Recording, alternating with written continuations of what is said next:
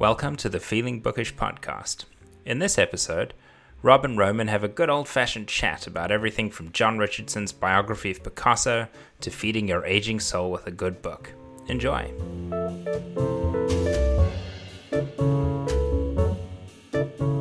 Hi everyone, uh, this is Rob, and you know Roman, I, have been thinking we've we've had uh, over the last few months we've had a lot of guests, we've had a lot of interesting conversations. So I've been thinking about that and and thinking about what those conversations have have triggered in me because there's really been a ton, and and we we've you and I have talked that um, we you know did a lot of preparation to to to to to speak to these guests, to know their books, to know what they're into. So there was a lot there, and then just to to kind of meet them, to to talk with them, a lot sort of came at me personally, and I'm trying to uh, understand it all. So I'd love to get your thoughts on that, and um, and then I've also just been uh, doing some some reading uh, far afield a bit. Uh, just finished a two volume biography of the uh, British painter Lucian Freud interesting stuff came up there. And and I did get the um, you know uh, advanced copy of the Philip Roth bio, so that that comes out in April. Um, and I've been going through that, and uh, already, you know, uh, I'm a big Roth fan, and there's a lot that is sort of flying around. Um, but but curious, you know, what what you think in terms of all these guests, and I mean, we we've covered a tremendous amount of ground, and we've read so many books. Um, anything yeah, in a relatively short time. Yeah, yeah. You know, I I thought about this um, the other day when I was taking a walk about kind of my sort of my reading trajectory or or, or my reading life, uh, and I, I think it's. Um, it's it's one of those situations where you, I get very excited about something, and I usually read everything by the author, that I get excited about. Um, with this podcast, what we're trying to do is is is makes that impossible. So so I've yeah. been I've been kind of kind of going into override, and for reading, that's not the best thing. I I, I do like to.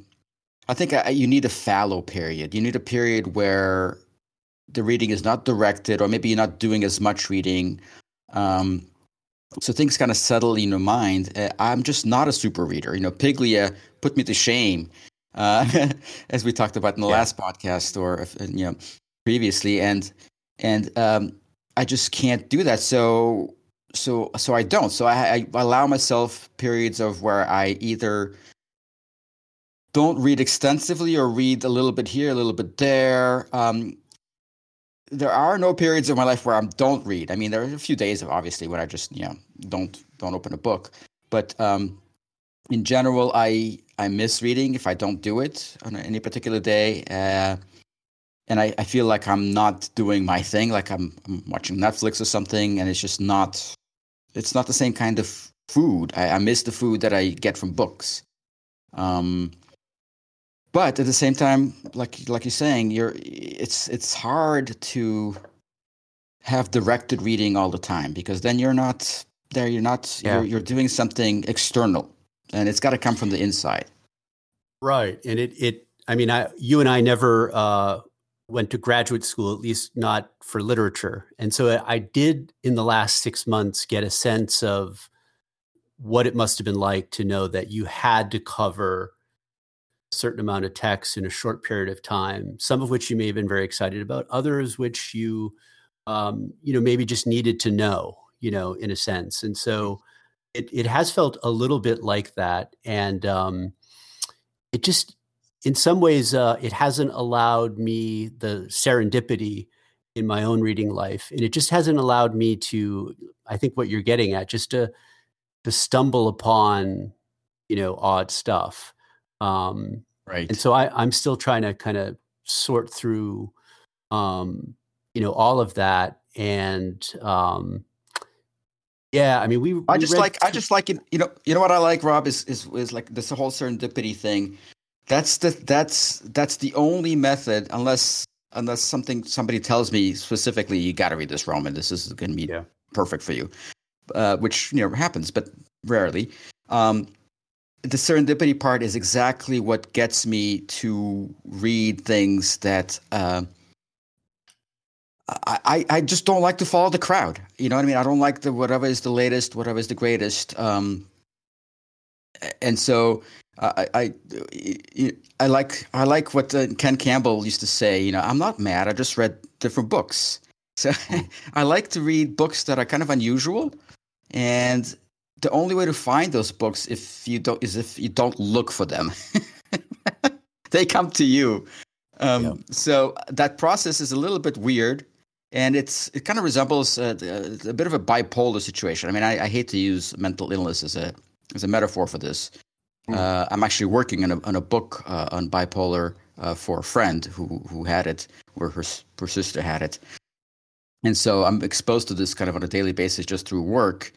And it made me think of my own reading, where you know, you know, you know me. I get, I get super enthused. I was, I get enthusiastic. Like, my God, you got to read this. You know, you got to read this author.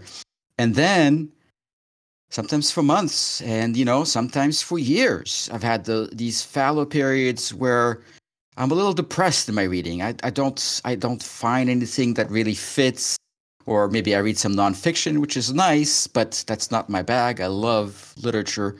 Um, and so it's a little depressing because I'm like, where is where is this where is my next love? You know, where is where is this book or this author? Um, right. and sometimes uh, that author is right in front of my eyes, but it's just not the right time, and I can't get into it and just have to wait. And I don't know exactly what where the switch is that flips it back to them that sort of manic phase where I'm all excited about things, but I can't, it's not under my control. Yeah, and and we we've what we've discovered is we've been fortunate enough that you know we have a small group of people who listen, and it they've introduced us to writers or or we've come in contact with writers who are like wow we'd really love to talk to them. And, and we we have. We feel really lucky that way but it also, um, you know, we found that um, there are more and more writers we could we could invite. We could read their books. We could, you know, prepare for that.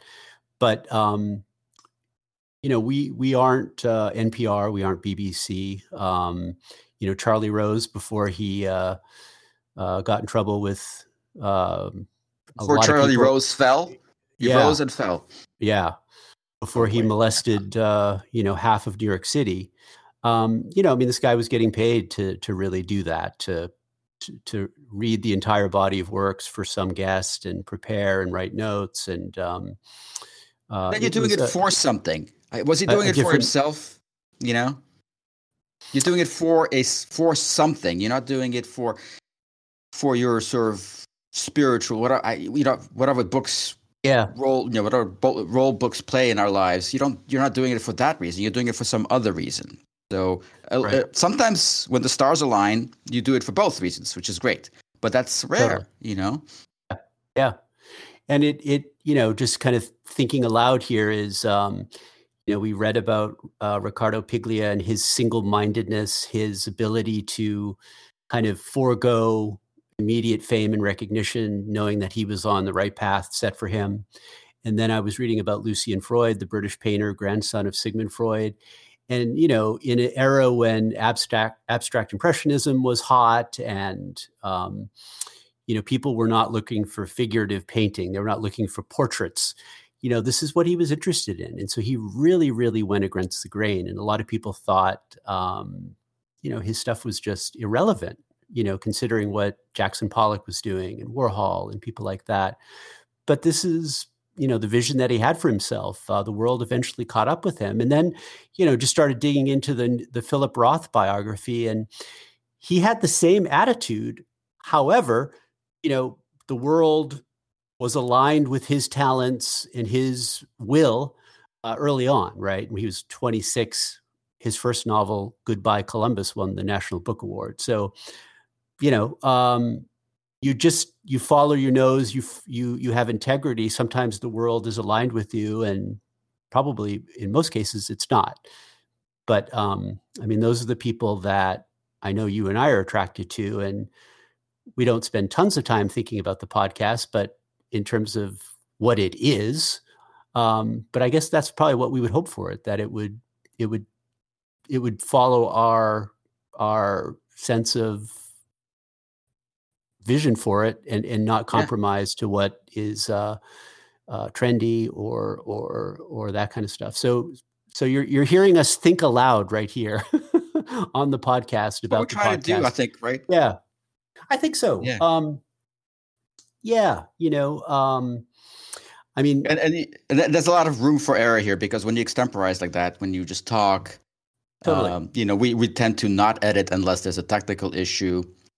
Um, I think it's part of the part of the reason why people just listen to us because we just sometimes come up with interesting stuff, and uh, I think part and parcel of that is sometimes we say we say kind of stupid things or or wrong things yeah. or or make a mistake in our factual things that we say. Um, but Rob, I mean, we've been talking like this forever.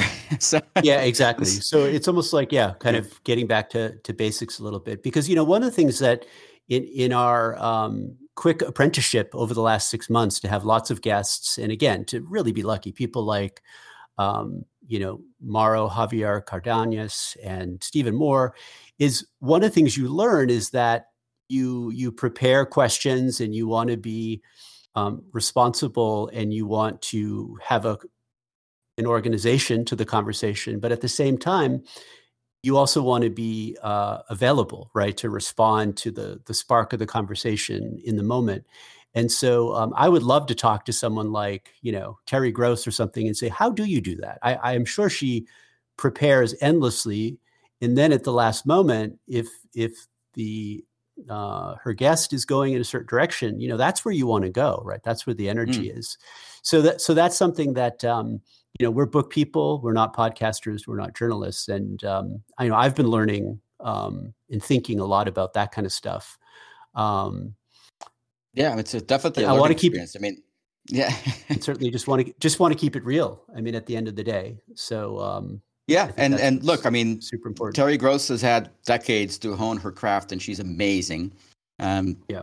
I don't think we'll be terry grossing anybody out anytime soon. But yeah. um, I mean, uh, you know, certain certain guest appearances that we've had, I think I flubbed it in terms of over talking, and you know, you learn about that.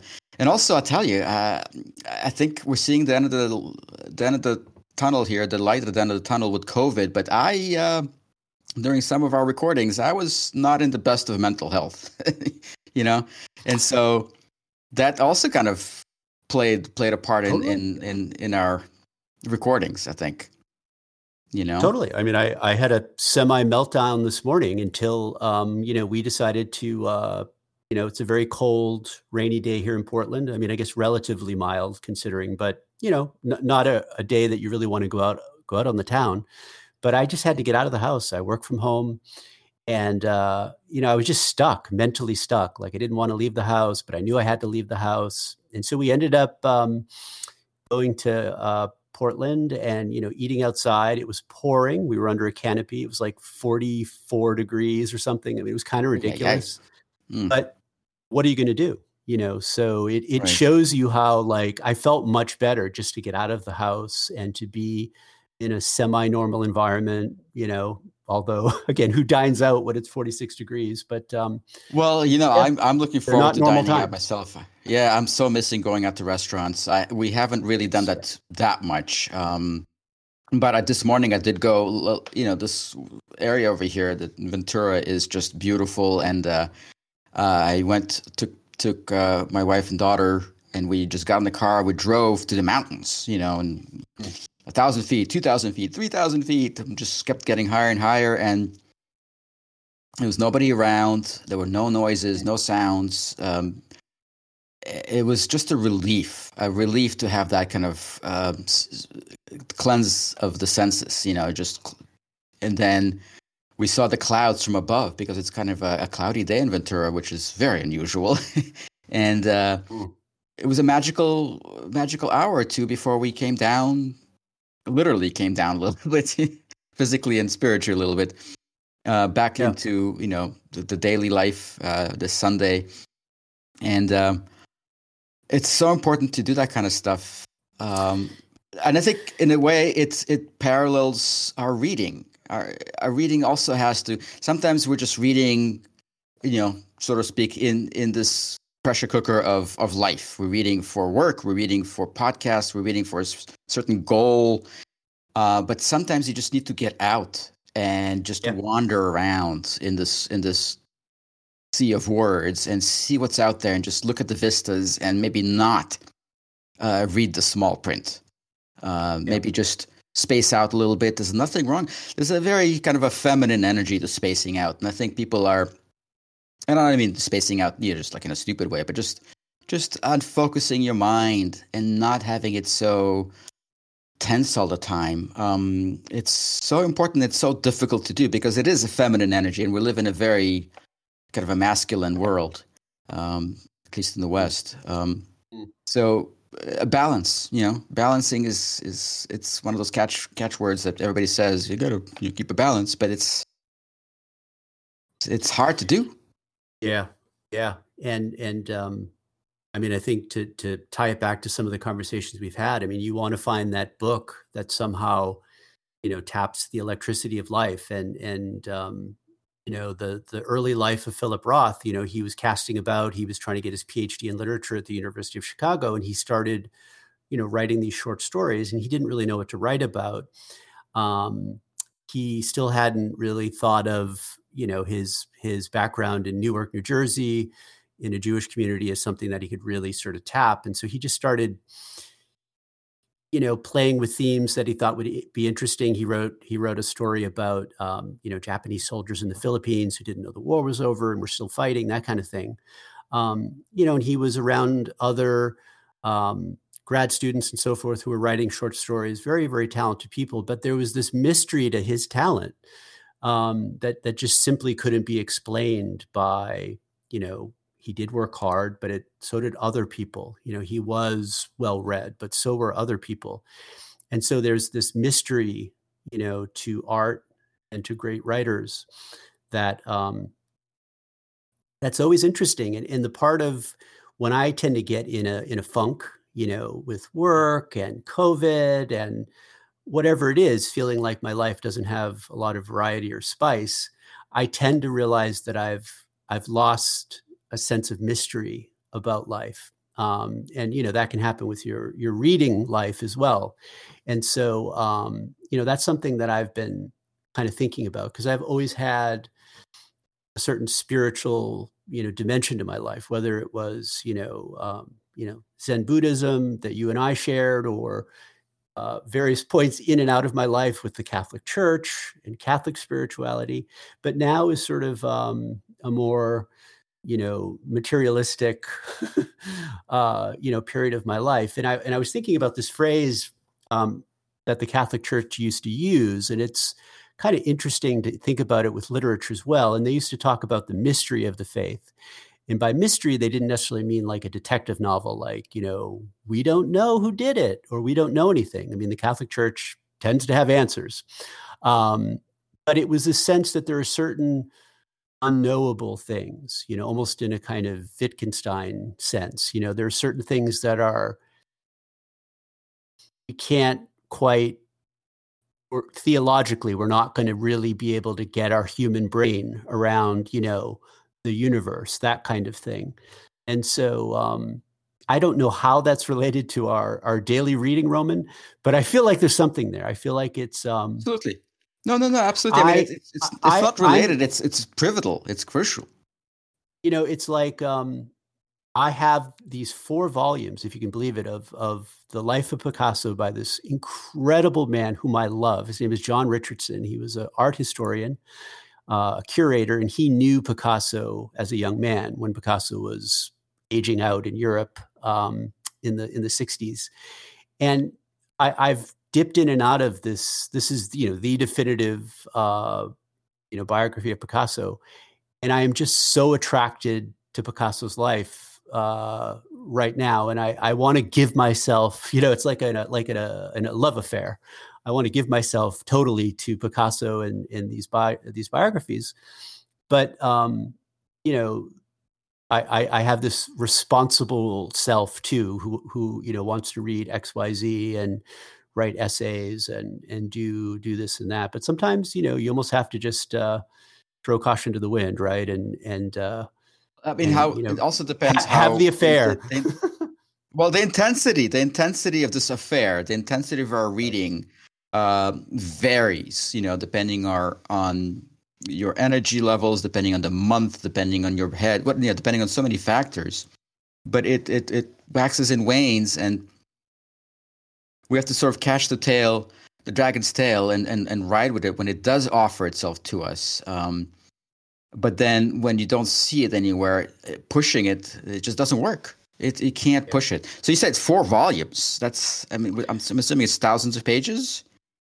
Um, It's a Totally. Yeah. So Yeah, so so each particular volume is not overwhelming, but certainly 4 Mhm. volumes is is intense. And in fact, I should say more accurately, so three volumes have been published. He died in the spring of 2020 at the age of 91 and he had just handed in the manuscript for you know the last 20 years of Picasso's life. So I'm I'm waiting for that to be issued. It literally I think it's like any any day we could get the the fourth and final volume of uh, John Richardson's The Life of Picasso.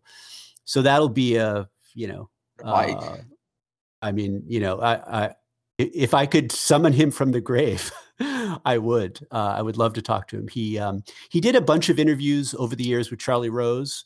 Uh, speaking of uh, mister Rose again, Right.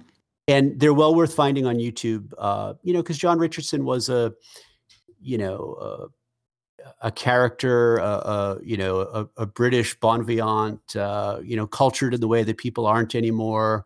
Um, you know, a collector himself. So not only as an art critic, but a collector, and you know, just like, you know, lived in a castle in the south of France with his uh, his partner, who was a, a collector back in the day. I mean, just the kind of life that people don't leave in, lead anymore. Um, Mhm. And you know, Picasso uh, respected him and uh, you know gave him a lot of access. So just just a wonderful world, you know that that I want to spend time in. Um, you know, Wouldn't it be just have to- ideal if you if if you lived like in a monastery or something and had no other responsibilities? Well, yeah, I, I right because I want to, um, I, I want to study it. You know, I really want to study the life of Picasso. I want to, um, my my knowledge of art history is is shaky. Although I'm I'm you know an amateur enthusiast, but I've never I didn't I never studied art history. Um, I haven't really delved into the subject deeply, but I would really love to. And and I think these books are so comprehensive, and um, they are filled with um, photographs of you know his sketches and drawings and prints and so forth. I I think you could really uh, teach yourself. It's like a mini course in art history if you were to go through these four books very very carefully. Um, and and Picasso to understand him is also really to understand you know the 20th century, right? His lifespan, right. you know, um, both world wars, and of course he was exiled from Spain his entire life because of Franco and the Spanish Civil War, and um, you know, really, really fascinating. And of course, you know, it's hard for us to think now, but when Picasso rolled into Paris, you know, around 1900, you know, Picasso was modern beyond modern. He he he was on the very very cutting cutting edge, and um, you know his art represented. Now it seems like you know they're refrigerator magnets, but his art was it really represented all that modernity you know could promise and offer, both both you know as a comfort and also as a very challenging you know phenomenon. So I'm I'm you know very attracted to him on all sorts of levels.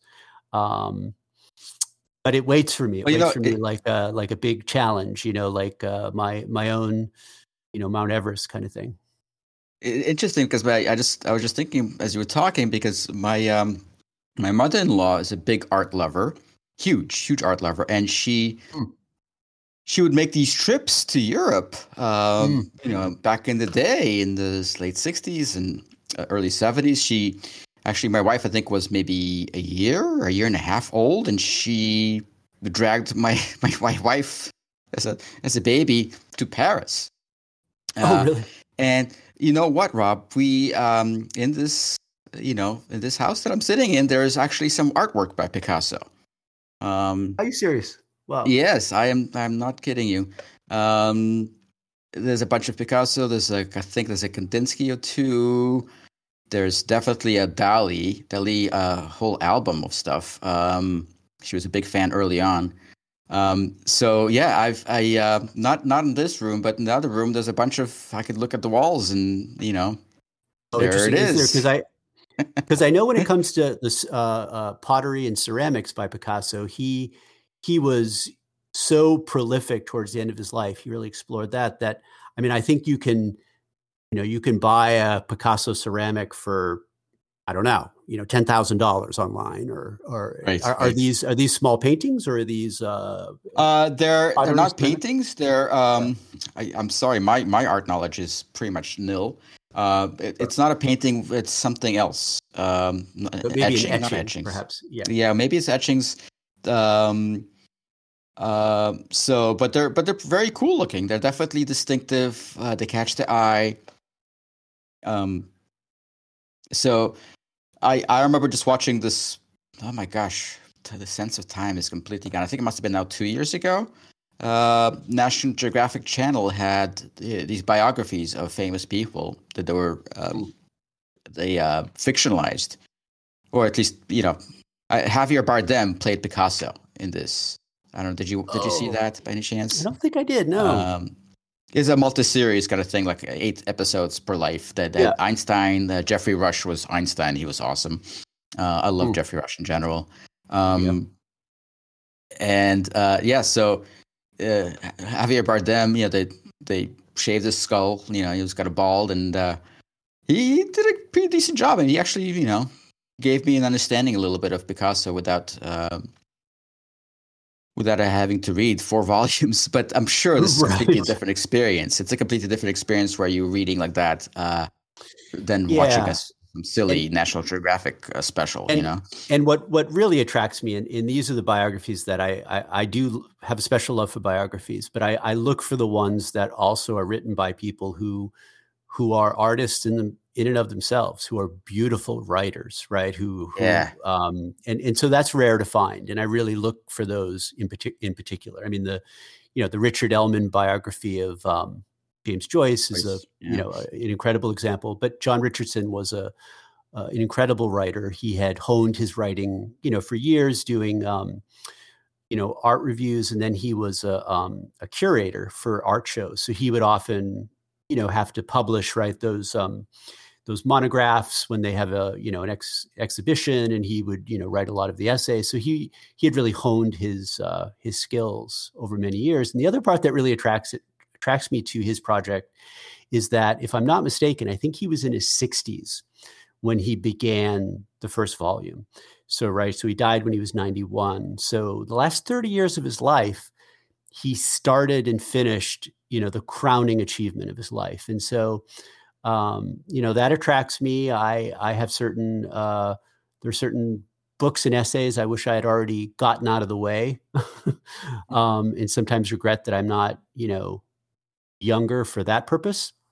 Um, but it does make you think that you know um, there are still decades ahead where you can um, apply yourself and and and do the kind of work that you know you feel is inside of you. Um, yeah, it's it's and, very it's a very nice example to have for sure. It's inspiring. Um, and then you know to to tie it back with Philip Roth, I mean he was prolific his whole life, but there's general agreement that you know these three books at the very end of his life, um, uh, the Human Stain, I Married a Communist, and American Pastoral. Um, these were written in the late '90s, early aughts, and and it's generally considered that you know th- these are his three masterpieces and so, you know, what an achievement to have, you know, written, you know, books like Portnoy's Complaint and, um, you know, Sabbath's Theater and, and all of these incredible but then books. You have, do you have examples of Nabokov, for instance, who I hate to say this, he went downhill. Uh, his later right. novels, I mean, I sure people can argue uh, things like transparent things and whatnot, but they they seem to be very flim flammy and slim and and insubstantial. Yeah. Though I'm, you know, he surely put a lot of work into them. I, I don't mean to slam him that way, but uh, it just pales in comparison uh, with, like, to say, Pale Fire. You know, um, right? So well, it's not everybody well, does that. Absolutely. So that's why I, I find late work really, really fascinating. And I, I, think I have talked about this on the podcast before, but you know, Henry James, uh, you know, has an example of his late work, and of course Beethoven, and um, you know, off the top of my head, I'm not going to be able, even Picasso. Picasso's late works were uh, a great disappointment to his, you know, millions of fans at the time. His his stuff in the late '60s, early '70s, just before he died.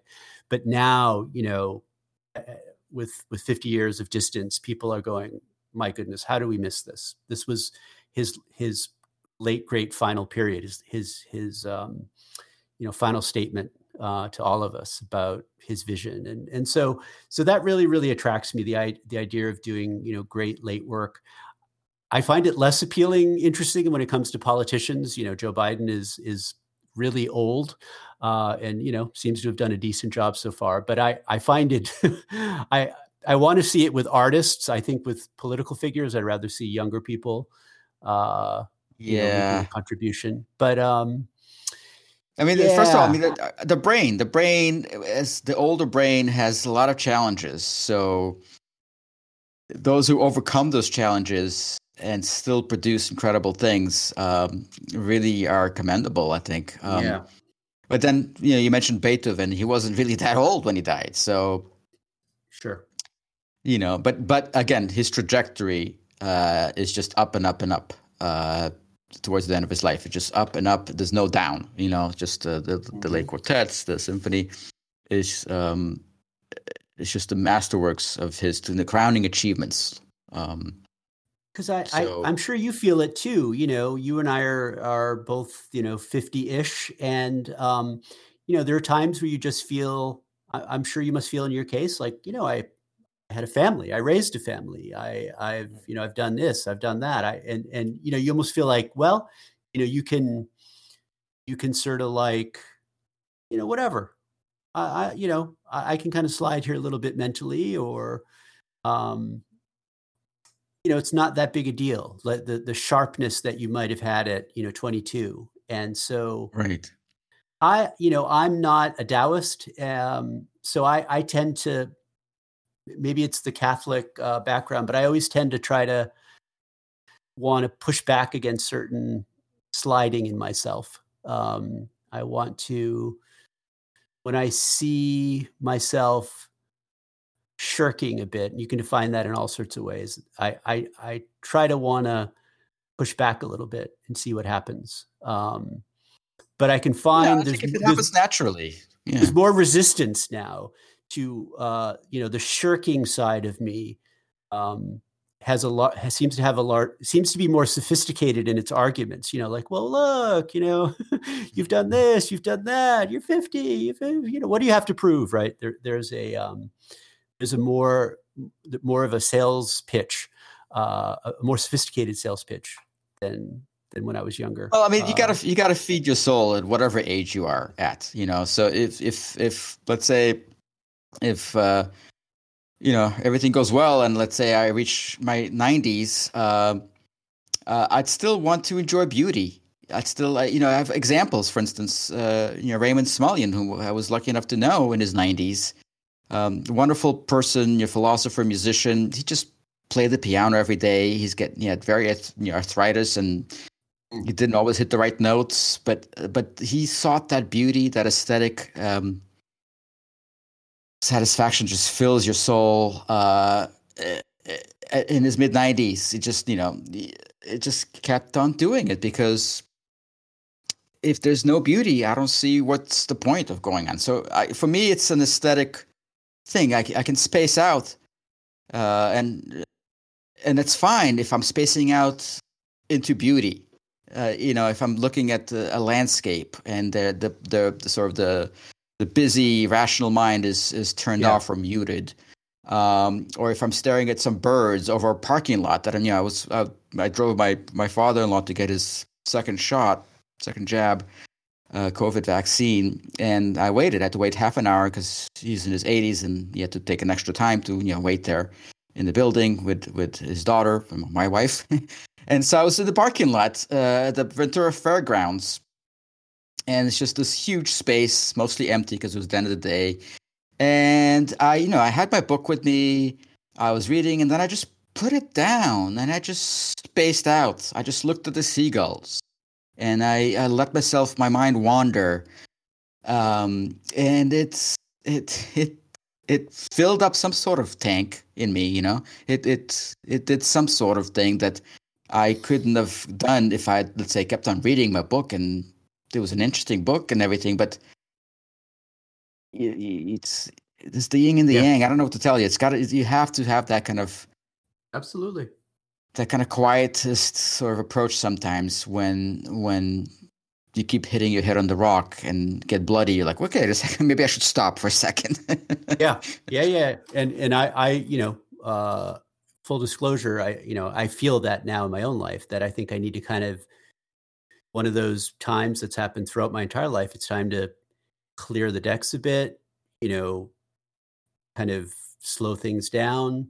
You know, maybe it's time to grab the meditation cushion again. I'm not sure, but um, yeah, things things start to get too hectic, and I have to kind of well, look, it's it's attention, pull back, it's, it's, simplify, and it's a it's a constant process that I've seen now. I mean, this is one of the great things about getting older, is I see, aha, okay, um, because being you know tired burnt out and over revved helps nobody and, and i've i've seen that. It doesn't help uh, my colleagues at work it doesn't help you know you or heston it doesn't help my wife and it certainly doesn't help me. Um, so it's an interesting process but i i do feel it's harder to reset at least for me in in you know the pandemic version of life. Um and so that's something that i'm yeah know, cha- challenged with and struggling. You know, I I was talking to Tomoe and we were walking, and I'm I'm curious what you think. Um, I almost wonder if at some point there will be the virus will be low enough that we'll be able to have fairly definitive rulings on you know how much back to normal we can get. So I'm not sure when that would be, but I almost feel like if Biden was smart and he had he seems to be a you know soulful person in a in a way that a political figure could be is that i almost imagine that when we reach some endpoint some place where it's kind of done that we would almost have like three days of national mourning yet yet also national celebration. Like i can almost see like um again you know the way the catholic church handles um, you know, Easter, right? There's Good Friday, which is the day that Christ was crucified. And that's a sad day, right? That's a day of mourning. And then Saturday is an in between day. And then Sunday is Easter, right? And it's like, rejoice, go crazy, you know, whatever, eat everything you want. Lent is over. And I almost feel like, like psychologically, the country needs something like that where, um, you know, everyone's off. It's like three days of a national holiday and and then you know uh, the third day is like you know friggin' concerts in Washington D.C. Beyonce and friggin' Lady Gaga and like we did it, you know. But you have to mourn too, like you know half a million people died. I, I just feel like if there's no sense of marking or transition from from this to the to to what follows, I think it's a real mistake. Uh, I don't think the United States has any kind of cultural unity or political unity to do that. Right. But it did occur to me. I mean, again, the Catholic Church, for all of its faults, it's been doing this for 2,000 years, and they have a certain understanding of of that like birth, life, death ritual in in the life of human beings, and they're pretty good at it. Um, understanding that human beings need these transitional moments, uh, particularly in a communal way, right? When you get married, it's not private, right? You and your spouse don't get married alone in the attic, right? It's sort of a public right. act. It's a communal and, thing, right? Yeah. Mm-hmm. So, you know, this is probably this is the episode, Roman, where we lose most of our podcast audience. They're like, I thought they were supposed to talk about books. Well, we're just chilling. Well, there we're just go. chilling, Rob. We're chilling. We're just we're chilling. chilling. Look, we, we always talk about books, even when we're not talking about them, you know, because all these ideas that are coming at us, that are going through right. our heads, they're of course not just coming from books, but mainly for us as readers, as yeah. people dedicated to the to the book, they do come from books. Um, mm. I I, uh, I I I can't usually uh, cite everything that's in my mind to a certain to a certain you know passage or author uh, because it's all kind of jumbled in there. And I kind of admire people who do, but at the same time, yeah. I, I don't like that because you know that's just you you appropriate it and it's yours at that point. Um, if it's becoming part of your thinking, it's nice to know the source, uh, but sometimes the sources are all muddled and mixed together. And I think that's how our at least my brain works. Um, so yeah, so I, I, I agree with you. It's it's uh it would be lovely to have some sort of a carnival type of yeah type of situation. Yeah. Um, do you remember? Do you remember? Um, this is this is something that's stuck in my head, and maybe we should do not something like that. But it just anyway. Here's what happened. Do you remember when China had the, the, the outbreak initially, and they really really clamped down and just went crazy in in the masks and everything, and and and quote unquote stopped it. Um, and then they had this kind of symbolic uh, ceremony where they showed uh, people uh, unmasking themselves. They would take the mask, and then the camera would mo- move to the next person, and oh. they would take the mask off. Do you remember that image? I remember that spe- very specifically. That. I didn't see that. It was like a PR stunt, really. Like, oh, we we're China was so great, we beat the virus. It was way too early to right. do that, but you know, nonetheless, they. Uh, and I remember that feeling, like, oh my god, they can do that, and we can't. You know, they can yeah. they can do that. I want to do that. Uh, and speaking of, of, of that, by the way, I went shopping today, and on the corner here, Bless Ventura, but it's got a lot of kooky people in it. A bunch of people, anti-maskers, man. Like, man, masks and vaccines have killed a thousand, hundred thousand 100,000 people and more and counting. and you know, and yeah. So there's, I don't know why that just came up. I guess because I was just talking about unmasking. But um, I would like that sort of that kind of a national sigh of relief. You know that right. that sigh of relief, if it's some, somehow not codified, but at least um, symbolicized, if that's a word, you know, put put forth into the nation. Um, that would be lovely, lovely, uh, and in fact, something to look forward to.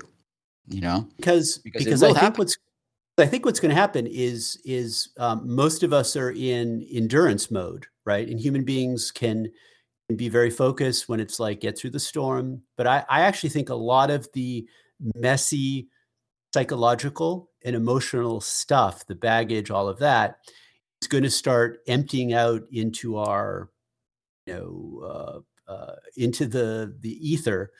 You know, once we've mostly got through it, right? So I think people are holding in a lot of frustration, you know, grief, stress, whatever.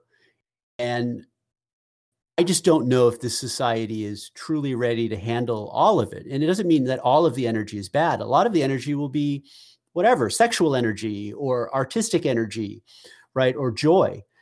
I, I just don't There's a difference, know. Rob. What's that? Sexual energy and artistic energy. I think they're pretty much one and the same. Yeah, right. Different Picasso facets, would, but yeah, yeah, totally. Sure. Picasso would agree with you. Yeah, that's a good, good call. But I, I, guess my point is, there's a sort of, you know, necessary, re, you know, uh, physical and spatial mm-hmm. repression happening right now, and so you know that will be unleashed, and and so. Um, I wonder if I, you just mentioned that the I think well people have been talking about the you know the, sort of the Roaring Twenties coming back, um, right? uh, within two three years once we're really truly put the stuff behind us. Um, so uh, it would be interesting to see how things kind of play out. Uh, though I, I, tell you, it's th- these ups and downs also are not necessarily the best. Um, you know, we were just talking about balance earlier, and though we got we are in such a at such a low point, it will certainly be. I'll, I'll be totally fine with it jumping high uh, and overshooting the sort of the balance mark for a little bit. I think that's probably necessary in order, in order to eventually uh, find our balance. Uh, but in, in, a sense, uh, in a sense, this this this country, this culture has never been balanced, um, and so that's part of the issue. So I, I don't know. It's it will be interesting to see. I, I obviously nobody has a crystal ball.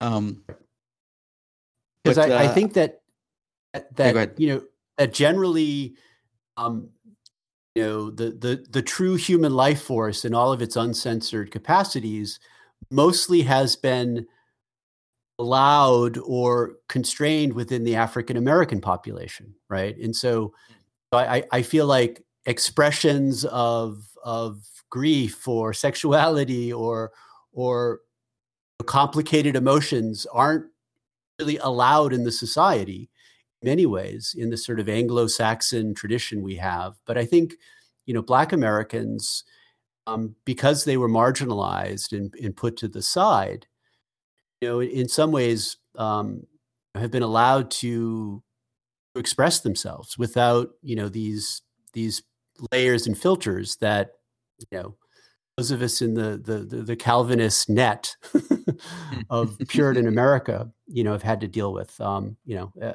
that that's a massive generalization. Um, but I, I, do think about that yeah, kind of stuff. I, mean, I yeah, I, I, I certainly was very much attracted to to the life force in, in, in those communities as far as you know my my interests go. Um, but I, I I tell you, Rob, I've always you know me, I've always felt a little bit like an outsider you know, being Jewish yeah. makes you an outsider right away, wherever you are, pretty much. Um, being a secular Jew is being an outsider, even in the middle of Jerusalem. Um, but uh, I just, I, I don't know. I've never felt completely at ease in the American culture here. Uh, I love this country. It's got incredible uh, spirit, incredible sort of life force. Uh, uh, but at the same time, there's uh, I never really kind of jived with it. I always feel whenever I go to Europe, I feel better there. Uh, you know, um, I'm not saying it's better there, just as an objective thing, which if there is such a thing. Um, but uh, I just never, I don't know. I uh, I have issues with this culture, a lot of issues. Um, but at the same time, I'm I'm I'm in the middle of it. I embrace it. I, am you know, it's definitely part of me. Um, but I'm always I'm always kind of yeah. on the outside. I feel like I'm on the outside. Uh, maybe I'm not, but I feel like I am. Yeah. Well, you know, it, it's you know? um, we we talked about this a little bit, but but you and I grew up in a um, in a, a Jewish section of a of the city of Peabody, north of Boston, and so you know I moved there when I was 14 or so, and I had never met a Jewish person in my life until that moment, and then suddenly all my friends were Jewish of course, you would come from Israel um, to, you know, I think Belmont and then Peabody.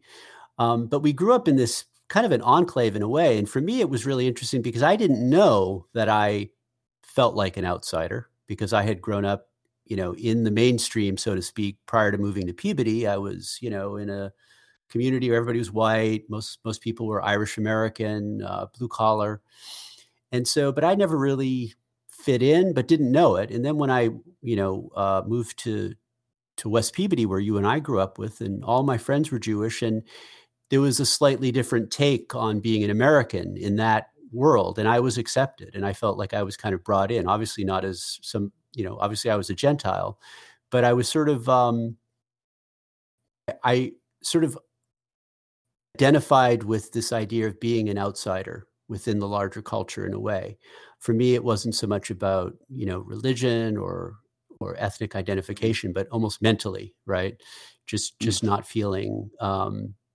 that i jived with it either. And I, I do feel like i participate in the culture but i do always feel like, uh, like an observer uh, in a way.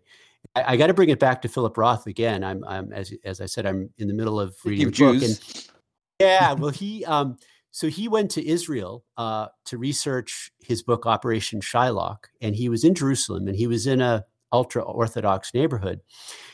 And he was observing um, folks going back doing their daily business, obviously wearing 19th century garb and so forth. And he he looked at them and he said, "I can't believe these are the same people as me. That these are my people." And he said, um, "He said back in Newark, New Jersey, everyone was Jewish, but I never ever remember seeing a single person wearing a skull cap. And he also um, he was pointing out that he said um, the BBC did some documentary of his life in the '90s, and they started the the show with uh, klezmer music. And he said um, he goes, I never heard klezmer music until I was in my 60s. So the idea that you would somehow identify my youth with klezmer music, he was pissed, you know. and it does make me think about. Um, I mean, Peabody was as secular uh, as you could get. I don't ever remember seeing one of my Jewish friends wearing a yarmulke anywhere. Well, it's I mean, funny you say I- you keep saying Jewish. That I I never had a sense of Peabody being Jewish or West Peabody being Jewish. I I really. I think it came from you. The fact that you were like, wait a second, Gary Gulman, yeah, is Jewish. Uh, this guy is Jewish. And, yeah, I'm Jewish. Uh, I'm like, well, sure, but I, I don't think of these. These are just Americans to me. These are weird Americans, you know. Uh, Again, I was just an outsider because I, I had just I had just come from Israel, where I was also an outsider because I had just come to Rus- from Russia to Israel, you Mm. know, and spent six years there. So my my weird, strange, uh, you know, wandering Jew type of uh, bringing youth just made me always feel like I'm I'm an outsider, uh, or at least a foreigner. You know, maybe that's why I Hmm. think I try to belong by sort of trying so hard to erase my accent. You know, there was like a big, big, big deal for me because I was really I gotta master this language. I just just finished mastering Hebrew, and you know, boom, I'm out of I'm out of Israel. okay, so that's gone. Mm. And then I have this new language, and I had to ma- master it. And so the people around me, I I didn't even think of them as Jewish. Eh, Like, uh, well, I that's mean, interesting. And, you know. and see, so they, my friends there, made a point of of making sure I understood that they were Hmm. Jewish. They uh, they almost uh, brought me in and, and and explained, you know, that I had just missed their their bar mitzvah, and um, they had to they could they could date uh, non-Jewish women, but they were all going to marry Jewish women, and so I, I was kind of brought into, uh, you know, a, a cultural world that was just unknown to me, honestly. So, so it's that's fascinating probably because I, I I felt none of that, Rob. We were, we were neighbors. We were growing up at the same place. I felt none, zero of that. I mean, obviously, we didn't go to synagogues, so we didn't Right. interact with you know specifically uh, the Jewish community in that sense.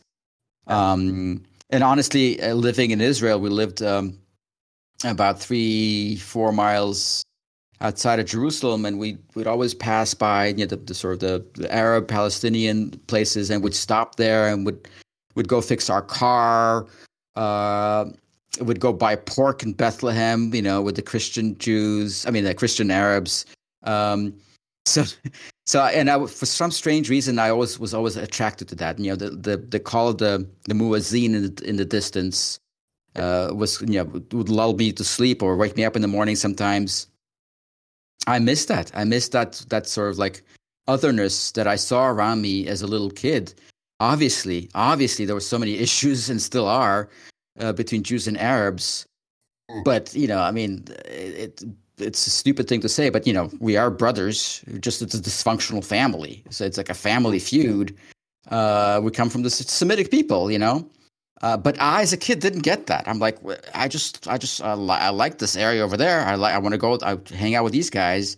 Um, I remember hiking, hiking with my friend. We we're, we're not supposed to hike there because he was, you know, close to Ramallah, and uh, things were not, you know, little Jewish boys could have been easily wiped out. But we would go uh, to Palestinian through Palestinian villages and just, you know, eyeballed other kids, kind of like oh suspiciously, but also like you know we didn't throw stones at each other, we didn't you know fight. Uh, it was just there uh, because they were neighbors. So as a kid, it was kind of a an odd sensation. So when I came to America and and you say that we lived in this Jewish neighborhood, I didn't feel I didn't feel it at all. Uh, it was just like yet another set of foreigners around me that I had to Yeah, uh, sort of incorporate. You know. That makes sense because you're they're already foreign as as simply just being Americans. They're the they're And you they're- know, I, I remember kind of also looking down my nose a little bit at American Jews. Uh, I remember that. Yeah, I do remember. that. yes, you know, with their It- their tr- when they spoke Hebrew with an American accent, it was like I just laughed. And now, of course, I when I try to speak Hebrew, which is so rusty, um, I, I know, have the I- same accent. Th- This is fascinating, and I, I almost think because because I can assure you that my friends had a very distinct feeling of being other, and I and I say that because Gary Gulman, who is is now a fairly famous comedian. Some of you may know him. He did a podcast about a year ago, and I was listening, and he talked about his. He was talking to uh, another comedian. She had grown up in New York, and he was just talking about his youth. And he said, "Yeah, I grew up in West Peabody, which was the uh, the little Israel of Peabody." So I think that that's sort of the sense that I was brought into right? That you had that I, I had came come as an outsider from the south shore of massachusetts to the north shore. And and, and i was sort of uh, uh, uh, what's the word? Sort of enculturated or brought in so to speak. Um, yeah i mean you would have had a very different view a more the distinctions among massachusetts americans would not have been as subtle for you. Mm. Yeah probably if that yeah, makes any sense yeah it's weird, man, because we don't really, as kids, we don't really choose where we grow up, or, yeah. or you know. So it's depending on our psychology, I guess, and how how how do we adjust to these new places, especially if you move around a lot.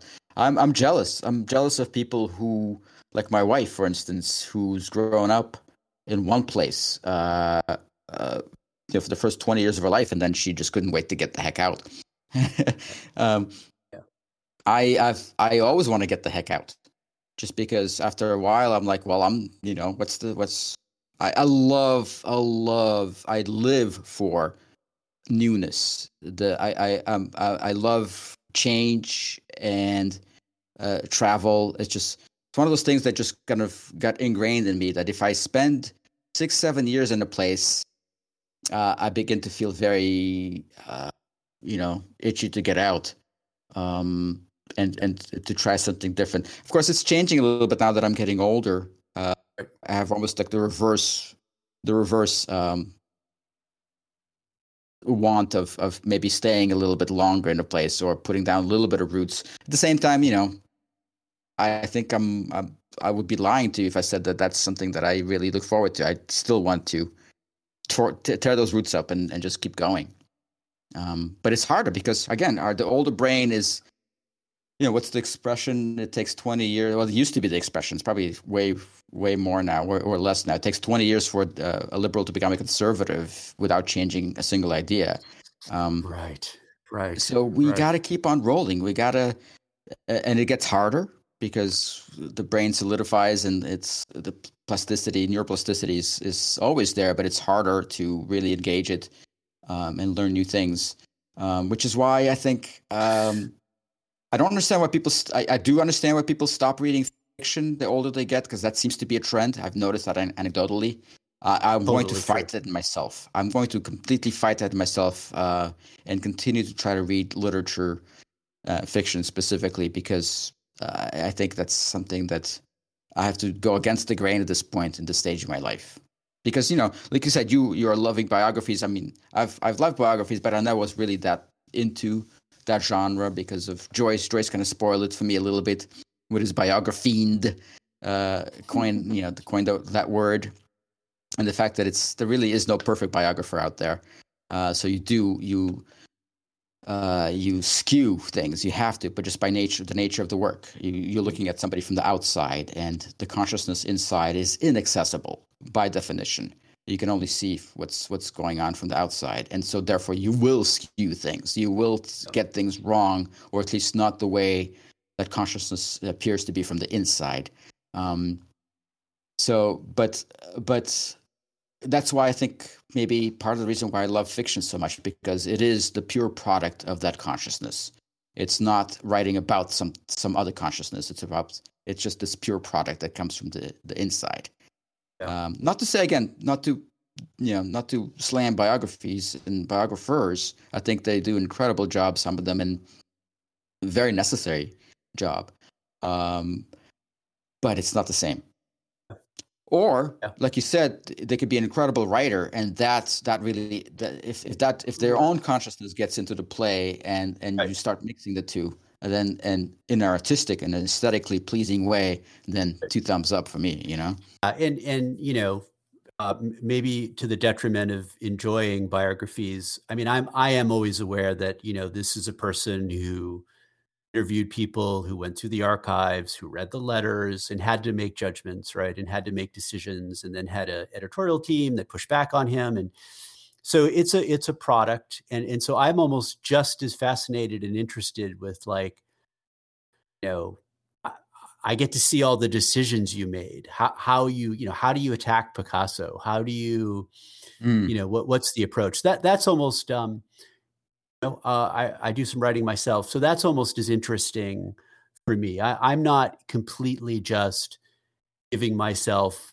you know, uh, wholly to the biographer. I'm I'm always keeping that analytical part in reserve.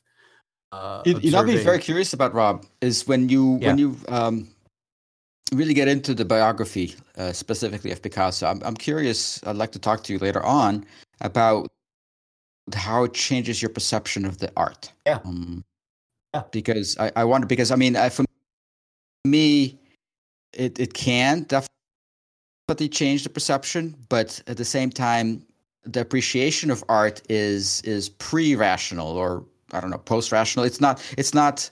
The rational is there. It's a component, but it, if it's the predominant component, then you're missing the point. If you completely, uh, then you're also missing the point. Totally. So this this this weird balance, so, and so sometimes I feel like you can read too much about something, and then it's it it it it constrains you from seeing the art in in in spontaneous way. Yeah, I, you know I, mean? totally and and um, you know you you you were the one who came up with the name for our podcast, Feeling Bookish Podcast, and and so I only you know respond to art, to paintings, to sculpture that that hit me, you know, uh, behind or below the rational experience, right? So Picasso is one of them. Mm. So um, eh, I understand that concern, but I, I've always been very good, whether it's art or literature or music, classical music, to to to have almost the, the experiential uh, relationship with the art, and then to also have this sort of academic critic kind of person who also you know uh, does his thing. So uh, yeah, I, I, I do understand the concern, but I'm I've been pretty good. It's not really at, a concern. It's not really a concern. I just don't. I just I. It, it's sometimes hard for me to to put that aside. This the the, the knowledge that I have about an artist. Um, yeah. That to have those fresh, fresh eyes. I mean, I you know, art is supposed to take your breath away, and that that that moment of like, that moment of like that when you get maybe a little tear in your eyes because you're so uh, uh, affected emotionally by art um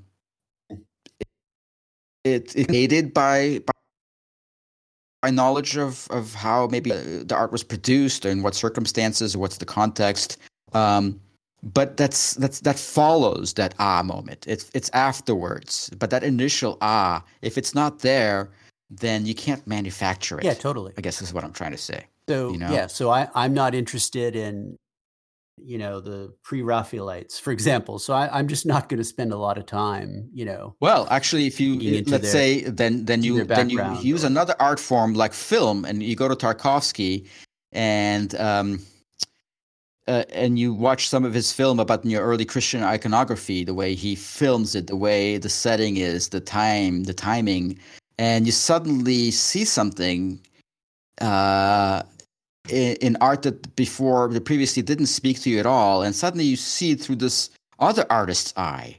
You know, he's not a biographer; he's an artist. Uh, of course, the two can be can be combined, but you know, you know I'm talking about. He's, he's just he's a pure artist. I think Tarkovsky, and so in a sense, that's that's why that's how I read as well. You know, when you when you when some artist tells you, "Oh my gosh, you gotta go, you gotta check this out," you gotta and then maybe writing something about it uh, which of course is a rational thing because you know you're using language but an artist can give you kind of this this idea of the feel behind it. And then again you see something from different from different you know, perspective and you see you see the beauty. Um, so uh, that's what i mean by trying to be open as we get older uh, and not to say, you know, I know you just said that, but that I don't, I'm not interested in the pre-Raphaelites. You know, you just you just kind of close that door. But I'm, I'm, I'm suggesting that the beauty is there, whether we see it or not. Perhaps it was there, and now is inaccessible to mo- the modern mind. Um, and so there are there are sometimes ways to get in there. So you just be open to things. Like, how do you meet the, the love of your life? Do you plan it? Do you say, I need this and this and this in my partner? Some people do that and maybe it works for them. But if you're not open, if you're not open to this, like something, some sort of a chemistry happening between this you and a stranger, you know, always our the, you know, the, our partners are the loves of our lives are always strangers at first. But so if you're not open to that, some something something happening there, then if you're just kind of had this these ideas, then then you miss it. You know, you walk by somebody who could have made you super happy for the rest of your life. You know. Yeah. Well, um, you and I, you and I hit the lottery there. We yeah, did we did. Well. We got lucky. And uh, but I think it's because because we were open to that. Because we kind of yeah. made sure that. And I I know people who bemoan the fact that they they they haven't met the right person, this and that, but they're closed. They're they're they're you know, their subway doors are closed. You can't get on that train. And so, how do you expect to get there?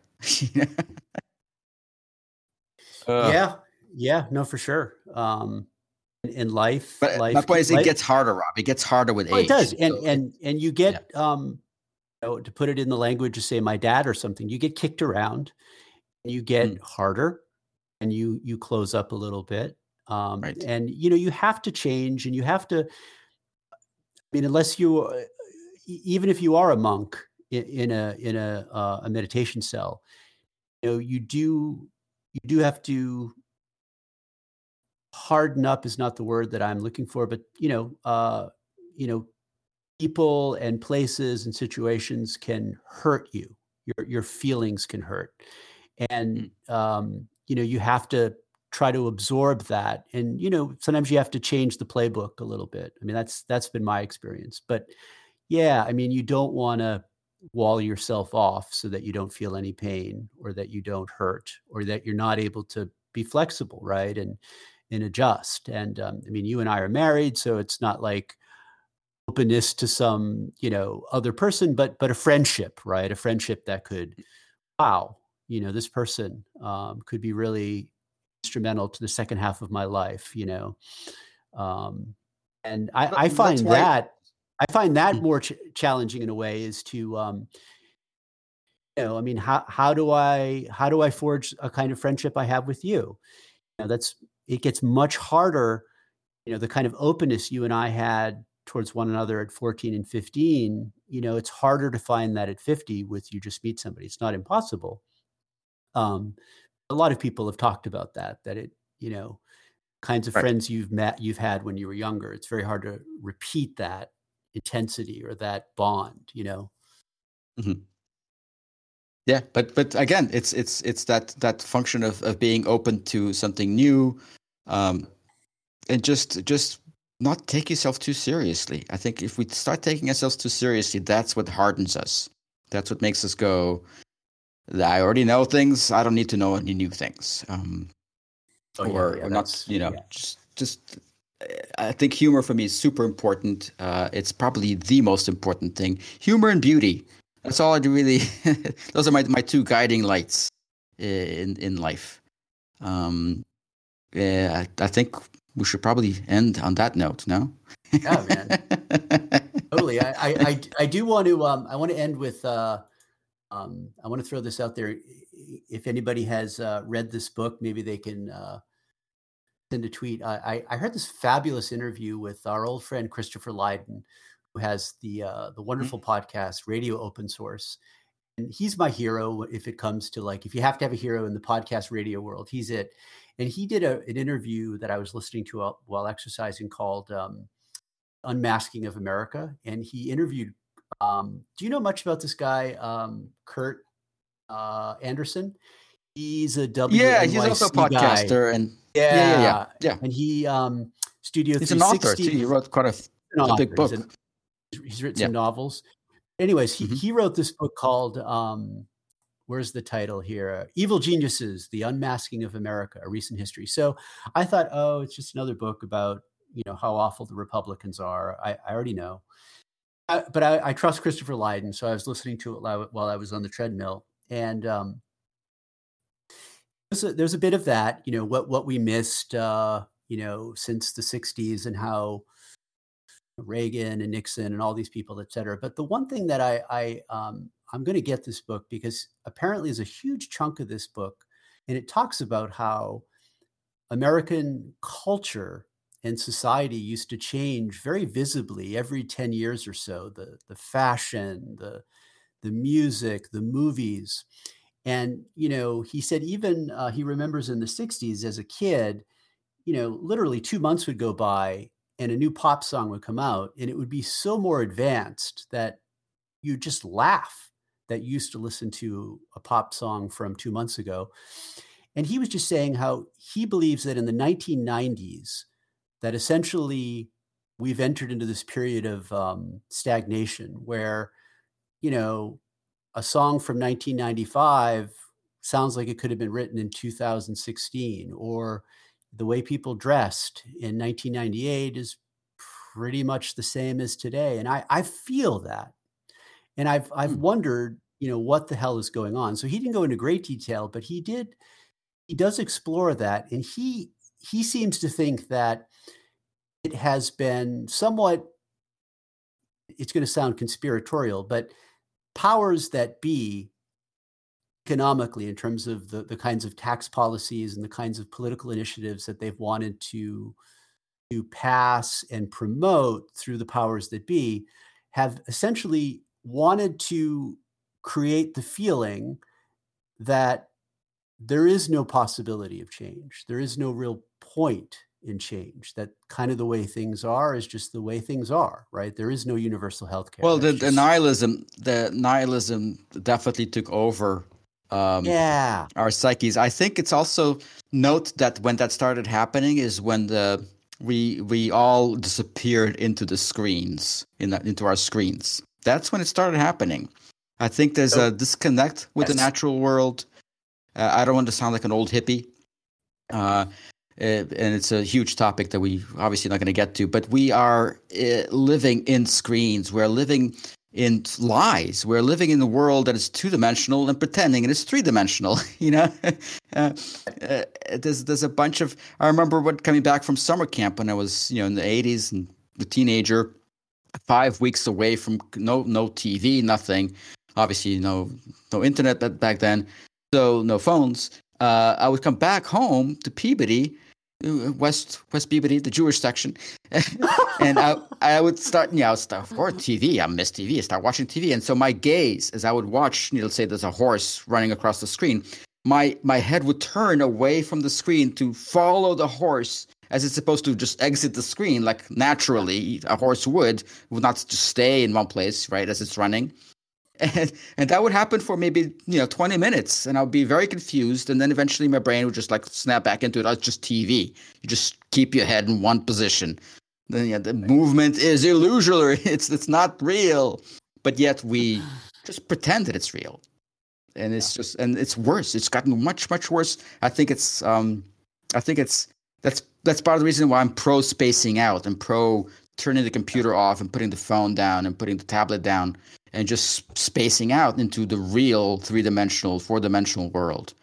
Um, it, it's it's it's a panacea, not a panacea, but it's it's some sort of a medicinal uh, approach to um, to our life in what's that uh, the tunnel um, William Gass you know life in a chair is a big thing over there is you know sitting lights life in a chair well i think it's life in front of a screen is is our sort of our, our current moment, and it seems to be uh, really fucking us up uh, in some some major major ways that are, I think, largely still unexplored. I mean, there've been a slew of books about it, and again, I don't, I, I, I'm not a back to nature kind of weird weirdo. No, you can't um, be a um, Luddite. I mean, that, no, no, no, not a Luddite. Though Luddites are totally misunderstood historically, and it's a whole different story. Um, but but there's there's um all this convenience all this convenience comes at a price. And this price uh, is is we're going to debt. We're very much in debt right now. It could be part of our evolutionary thing. I don't know. But maybe we'll disappear into screens. We'll become virtual and just uh, you know that's that's possible. I i, I don't know. I'm I, am i am willing to entertain that idea. I'm a science fiction fan. Um, but I, I see the effects of increased screen use are having on my kids, uh, on me, on the people around me. So I, I I'm not blind to it, and I refuse to be following uh, unquestioningly into the screen. I, I want to make sure that I uh, I really just have some sort of perspective. And I think with that said, right, I think we should probably end this, Rob. We should. Well, it's been it's been fun, man. It, it was like an old school, just you and I. Um, yeah. You know, hanging out the hanging out in the kitchen with uh, you know a bottle of Fernet or something. I don't know. Um, well, cool, dude. Let's uh, we'll catch up again, and uh, thank you everyone for listening. Bye.